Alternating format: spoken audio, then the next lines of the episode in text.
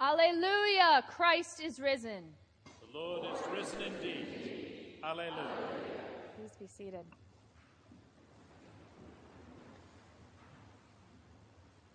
They were hiding and they were afraid.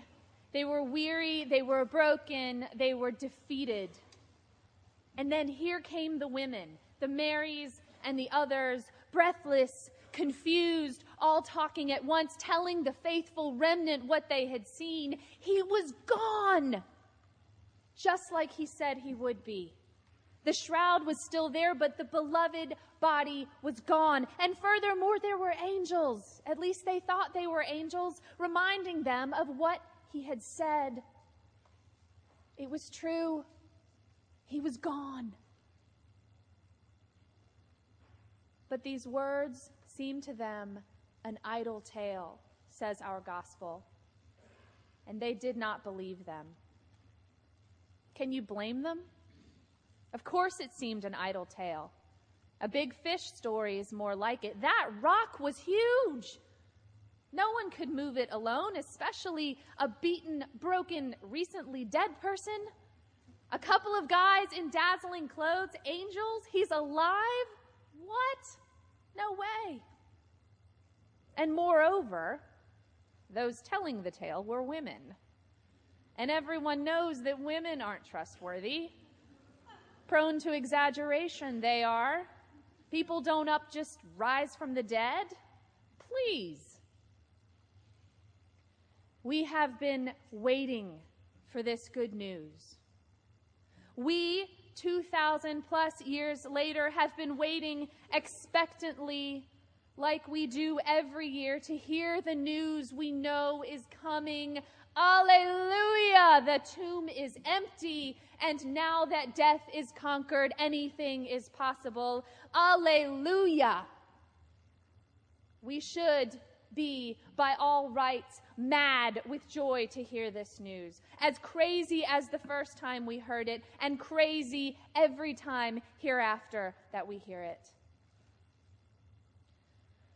But with 2,000 years of this shared history behind them, without 2,000 years of this shared history behind them, our burnt out disciples in this morning's gospel aren't even curious. They are just tired. The idle tale told by the frenzied women doesn't make a dent in their sorrow and their exhaustion. Peter, the teacher's pet, runs off to see for himself, possibly out of guilt for the times that he denied, possibly because he always needs to be right, even though he's usually wrong. But otherwise, our story ends with the jaded, tired apostles denying the feasibility of what they have heard. No, he is not risen. He is dead. Evil has won. Weep, women, for your children, because what you are saying is impossible. Friends, the fact that you are here this morning at this ungodly hour to celebrate together tells me that you know that this is indeed not an idle tale. Easter is more than chocolate and bunnies. Easter is more than dazzling flowers and gorgeous music. Easter is more even than prayers, more than Eucharist, more than community. Easter is more than all of this. This is not this is not an idle tale. This is not Aesop or Grimm or even Disney, something to designed to give us a warm, fuzzy feeling for a little while, or something written as a cautionary message for children. This tale is more even than the sum of its parts. The meaning of what we have heard, that he is gone, is world changing and history shifting there is nothing, nothing idle about this tale. This is good news. This is gospel. This tale tells us that the tomb is empty, that death is conquered, that sin no longer holds sway over us, that grace abounds undeserved. This story tells us that earthly rulers and principalities may have the power to break our bones, to mock us, to beat us, but they cannot kill us. Death no longer ends our story. This story assures us of that. This is certainly not an idle tale. But sometimes, often, I'd say, we treat it like it is an idle tale, like belief is a choice, something we can turn on and off when needed, like a flashlight. We often live our lives in a way that does not reflect back the power of this truth.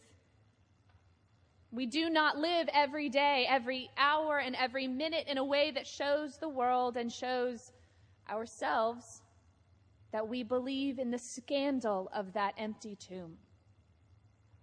Because that's what it is a scandal. Something we should be talking about, something that should amaze us, a scandal signifying to us what Isaiah prophesied all along that God has brought forth a new thing, that God is trustworthy, that God is powerful and mighty, defeating even death. At our baptisms, we are asked, or someone else is asked on our behalf, the questions of promise you heard them this morning. Will you continue in the apostles' teaching and fellowship, in the breaking of bread and in the prayers? Will you persevere in resisting evil? Whenever you fall into sin, repent and return to the Lord. Will you proclaim by word and example the good news of God in Christ? Will you seek and serve Christ in all persons, loving your neighbor as yourself?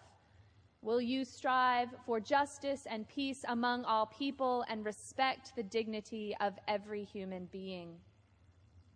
We pray, stir up in your church the spirit of adoption which is given to us in baptism. If you have taken Lent seriously this year, and I know many of you have, you have likely spent some time in self examination It's not an easy task. If you're human, Lent or no, you know that you have failed yourself. You know that you have failed the ones you love. You know, and you know how, you have fallen short of your belovedness. You know how you have neglected your baptismal vows to eschew evil, to serve Christ and others, to proclaim the good news. You know that. But if you believe, as I do, that this is not an idle tale, if you believe, then you can start again this happy morning to put that belief to work, to live like you mean it, to live in a way that not only honors that empty tomb, but proclaims it in thought and word and deed. And before you leave this place this morning, if you know that this is not an idle tale, you have even another opportunity to lay your inadequacies, your shortcomings, your sins, and your failures at the foot of the empty cross and then leave them there. You can fill that empty tomb with everything that needs to die in your life.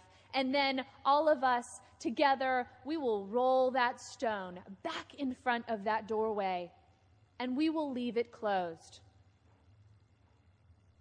And then we will, all of us, go out into the world believing that we can be the children of God that we were created to be.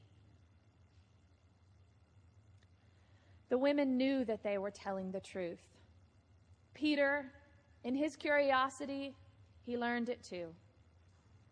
After 2,000 years of hearing and telling this story, we know, we know that this is not a fairy tale, that this is good news for all. The tomb is empty, death is conquered, The Lord is risen indeed. Alleluia.